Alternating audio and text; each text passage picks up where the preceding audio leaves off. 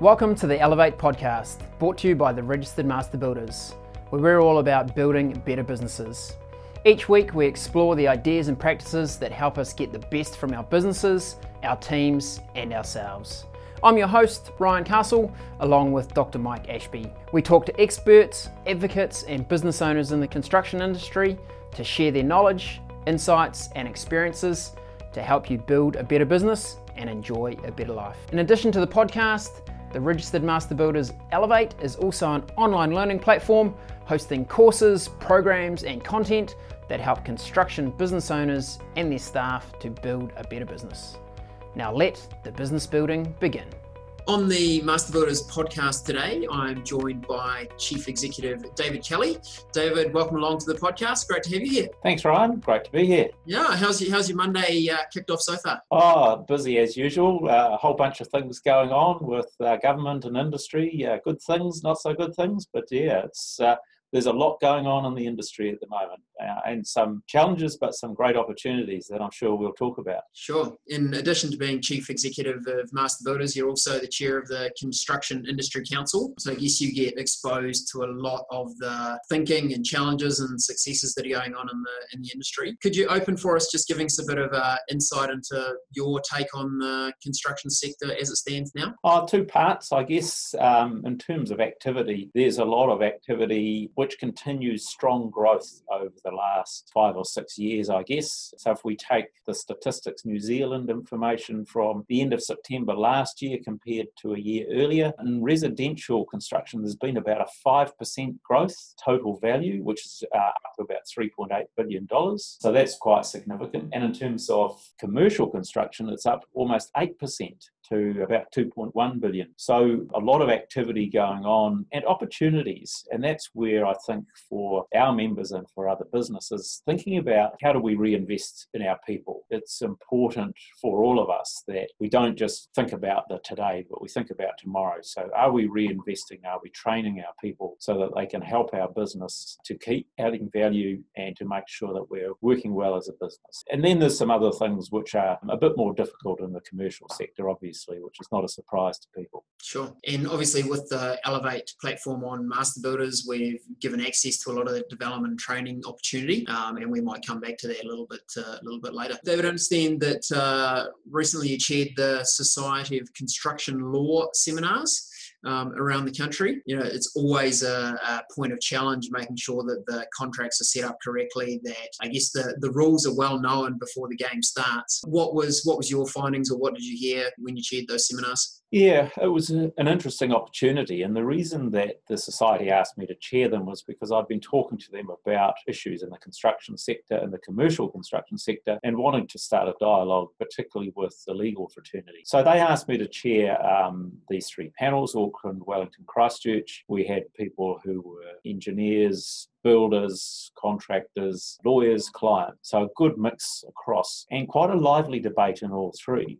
The thing that came through to me as a theme was that everyone's finding the commercial construction sector quite tough at the moment and no one's enjoying it, but there's a sense that people feel trapped by the current environment but feel powerless to get out of it and one comment that was made to me by a couple of people was they're just not having the fun that they used to have.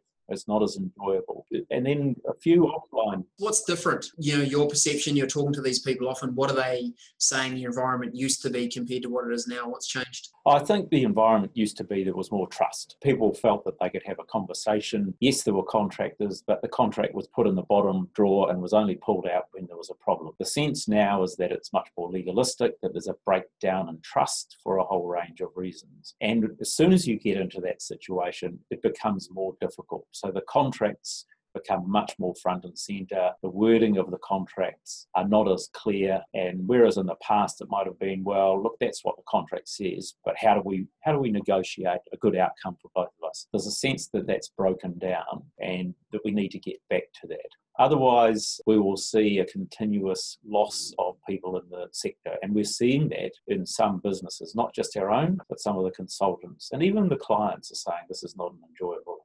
Right. So, as Master Builder members, and I guess we're talking predominantly about commercial construction here, but we're certainly seeing necessity for clear contracts and good understanding in the residential sector as well. What would be your guidance to the Master Builder members and where they could look and what they might be able to do to help in that process? I think the thing is to understand what they're signing up to. So the contract is the basis of their relationship, but also think about who are the clients they're working for. Is that a relationship they're happy with? One of the things we've done is put out guidance to the commercial sector, but that could easily relate to the residential sector. We've also given that information to the subcontractors because this is not about us winning and someone else losing. This is about how we work as part of the whole sector. And the subcontractors, for instance, have sent it some of their members and said, this is actually really smart stuff. We've run some seminars for members on understanding the contracts. What are the things you need to look out for? And then finally, um, make sure you price them properly. Understand what those risks are, have the conversation, and price the risk. Don't just take on the work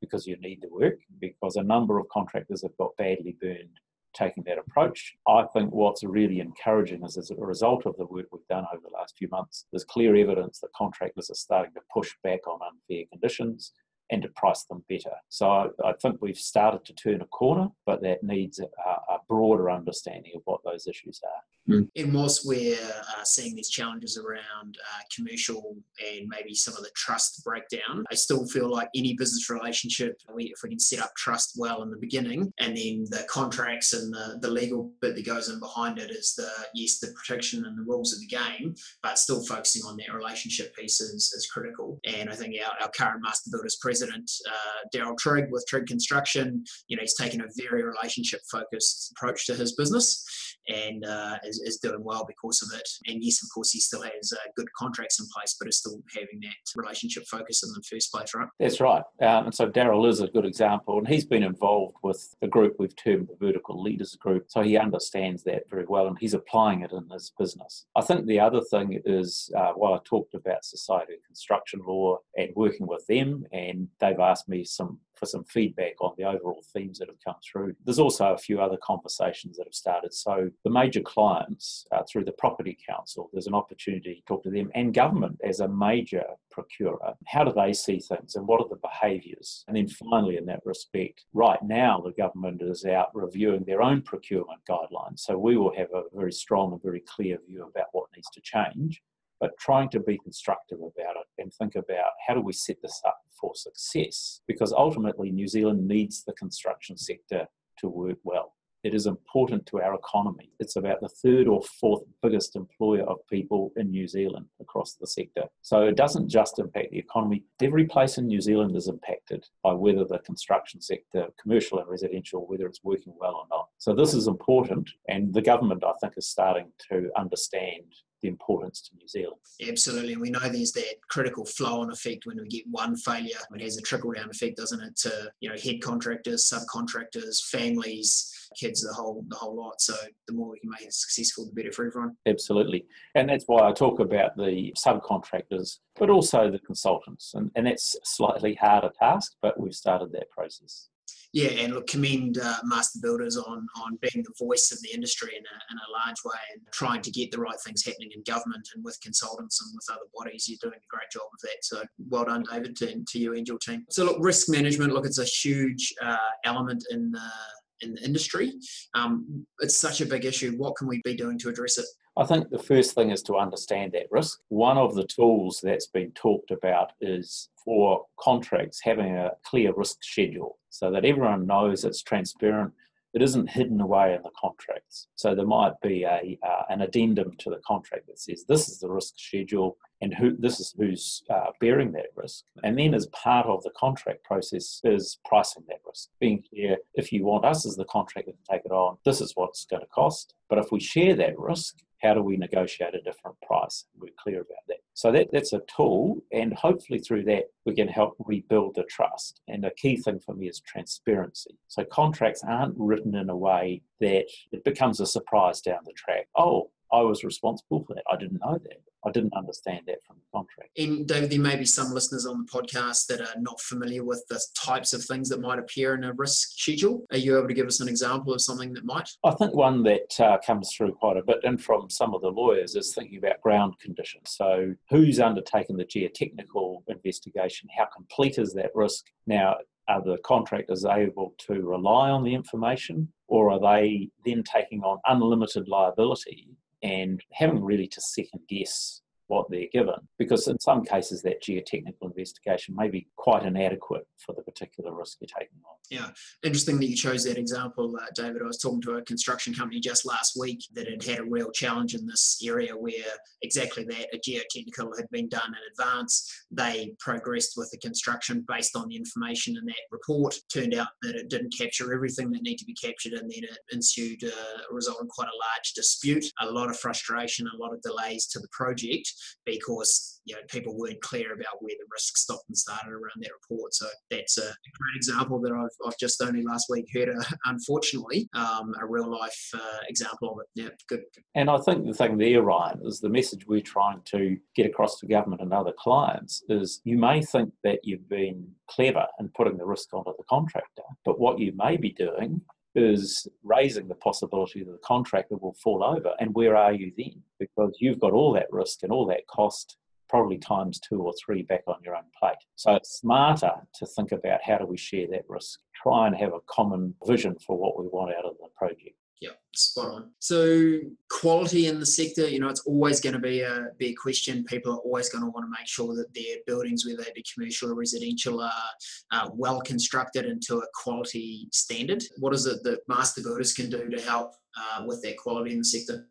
Well, one of the things that we pride ourselves on is setting a standard in terms of quality. And along with that, it's being very clear about whether it's residential or commercial, what are you buying? What's the standard you expect? Are we clear about that? I think the ongoing challenge for all of us and all of our members is that communication. Things change during the project communicating back the variations, particularly for the residential sector, where the clients may not understand the ins and outs. They haven't done this before. So, communication is critical in any relationship.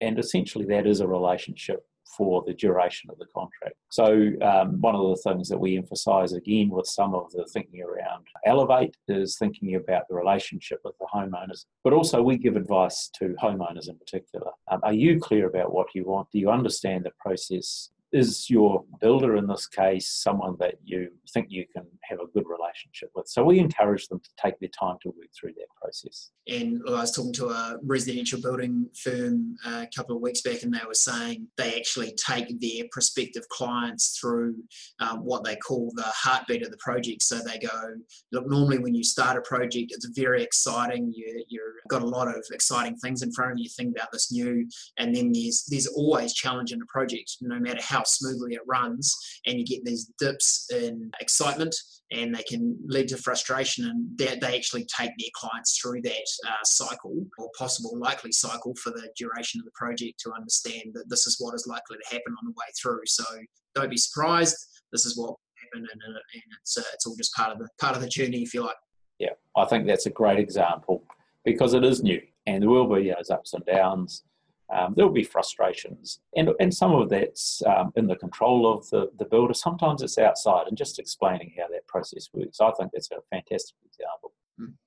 And David, you mentioned earlier the importance of uh, construction teams building capability, both in themselves and in, in their teams. How, how do you think that building capability can play a role in leading, leading positive change? It depends on the size of the business. Some of the focus more recently has been on the larger commercial contractors because they've been um, operating on margins that have been frankly too slim for most of them and they haven't been able to reinvest in their teams.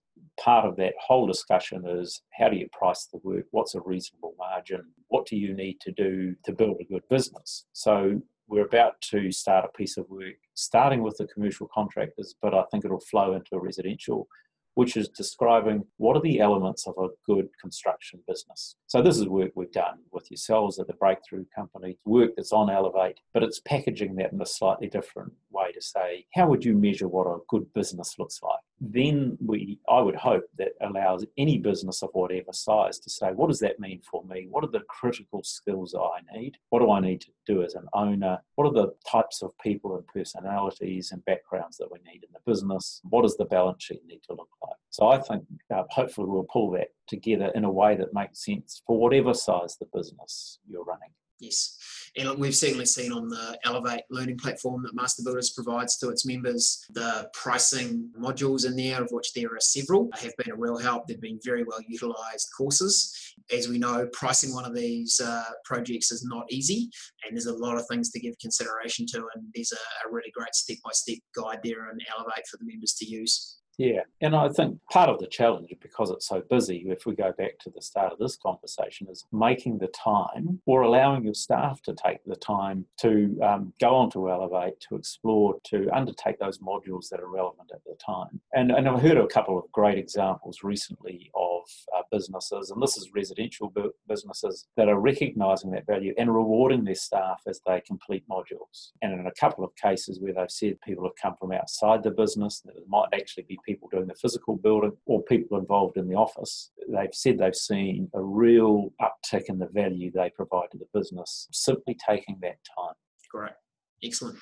And you mentioned right at the beginning people saying the industry is not as enjoyable as it used to be. I guess the risk here is we end up with with brain drain, really capable, qualified people walking away from the from the industry. What what have you observed there? And and that's not just our members. Um, it comes from people across the spectrum, and it's particularly that group of people that we need as our future leaders. So it could be people in their 30s or 40s who are gaining that experience, and we're losing them. So I think it just reinforces how important it is that we get this right, that we work with others across the whole sector, government, clients, consultants, the legal profession, etc., to say actually, ultimately, we've got the same aim here. I would hope it's not about someone else can only win if someone else loses. Actually, we can all win if we, we think smarter about this. We reduce the amount of time we end up in arguments and rework, that's the way that people will find it more enjoyable. So that's a big ask, but no one else is going to fix it for us. It's only the people in the sector that are going to fix it for themselves. Yeah, and I know uh, one of the statistics that, as an industry, we're certainly not proud of is the the suicide rate among our construction construction sector. What is it that you feel the industry and indeed master builders can do to help in, in this uh, environment? Well, I think at one level it's come as a shock to people that there are more people commit suicide in the construction sector than any other. It's not a surprise to people that we have an issue, but the size of the issue, I think, is something that people are quite shocked at. Um, so there is some good research being led by BRANZ and others to try and dig into that and understand are there particular parts of our sector where it's, a, it's an issue? What's behind that? Uh, we do know that we talked about it's, it's a difficult sector not only for commercial but for the residential side. Customers are more demanding, and at one level, we say that's fair enough. But do the businesses and the people running the businesses have the skills to deal with that? Um, do they have the support? Uh, and in that respect, you know, we're probably no different to some other industries like the agriculture sector. So there's work being done to do that. There's also uh, some thoughts about bringing in um, programs from overseas which may be relevant for part of the construction sector in New Zealand, but maybe not others. What we've done is we've uh, set up an 0800 number as a helpline. So that's 0800 800 397. So that's free for our members that if they just need someone to talk to in the first instance, that's a start. But at the um, local level, at the regional branch level, there's a number of our branches that are running some very good stuff, sometimes in conjunction with others like Master painters, master uh, electricians, master plumbers. Mm-hmm. And David, on that 0800 line, who, who would they be connecting to if they made a call to that line? So this is people who specialise in understanding and talking people through um, their immediate problems, perhaps pointing them in the right direction. If if that's all they need at the time, that's great. But if they need more, they can point them to someone with a bit more specialised knowledge that they can contact. It is a male-dominated industry at one level, uh, particularly the people doing the physical work. And we're not always that good at talking to people. So this is an easy way just to have someone to talk to and then uh, if necessarily, take the next step. Yeah. So the people answering here, they're uh, professionally trained to assist in, in, mental health, which is, is fantastic. And I think one of the things that always surprises our breakthrough members is uh, they can feel quite lonely and isolated as a business owner. They don't realize that many other business owners are facing many of the same challenges that, that they are. And once they understand that and actually having a chance to open up and discuss, they actually go, wow, everyone, everyone's pretty much in the same boat as I am. There may be varying degrees, but they certainly, uh, it really helps a lot to understand that uh, if you're going through that challenge, there's probably many other people doing the same thing. Absolutely right. Absolutely right. Okay. Look, David, I guess we've talked today a lot about uh, some of the challenges in the, in the sector. I think that probably needs to be balanced with uh, some of the really good things that are happening. We're working with a lot of members that are running uh, you know, really successful businesses. They're very proud of what they're delivering to their clients they're very proud of what they're developing in their, in their people. Uh, I think you, you mentioned some of the stats that are coming through. I think housing consents are the highest they've been for, for many, many years. So we've got we've also got an exciting future ahead in the industry as well, haven't we? Oh, absolutely. I think there's a few other things on, on the go. Uh, last year at the Constructive Forum, we also had some case studies of some very good projects, in this case from the commercial sector, but equally in the residential sector. Um, there's, there's actually quite a bit of innovation going on. What we aim to do, both at the Constructive and also on our Members' Day, is to share some of that positive stuff because it's too easy just to focus on the negative. But no, there's some really good stuff going on. And one of the things that I'm keen to do is that we do some more case studies and we highlight that. And through the regional network that we encourage people to, to connect with others. Um, and that's one of the strengths we've got at Master Builders. We do have a, a regional network right throughout New Zealand. Yes.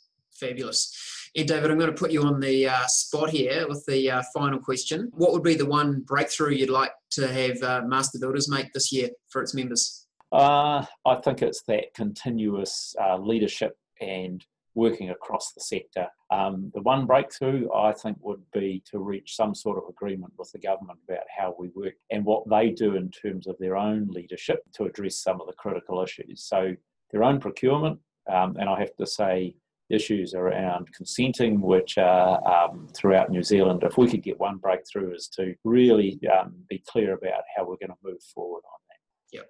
Fantastic, David. David, look, thank you so much for uh, joining us today.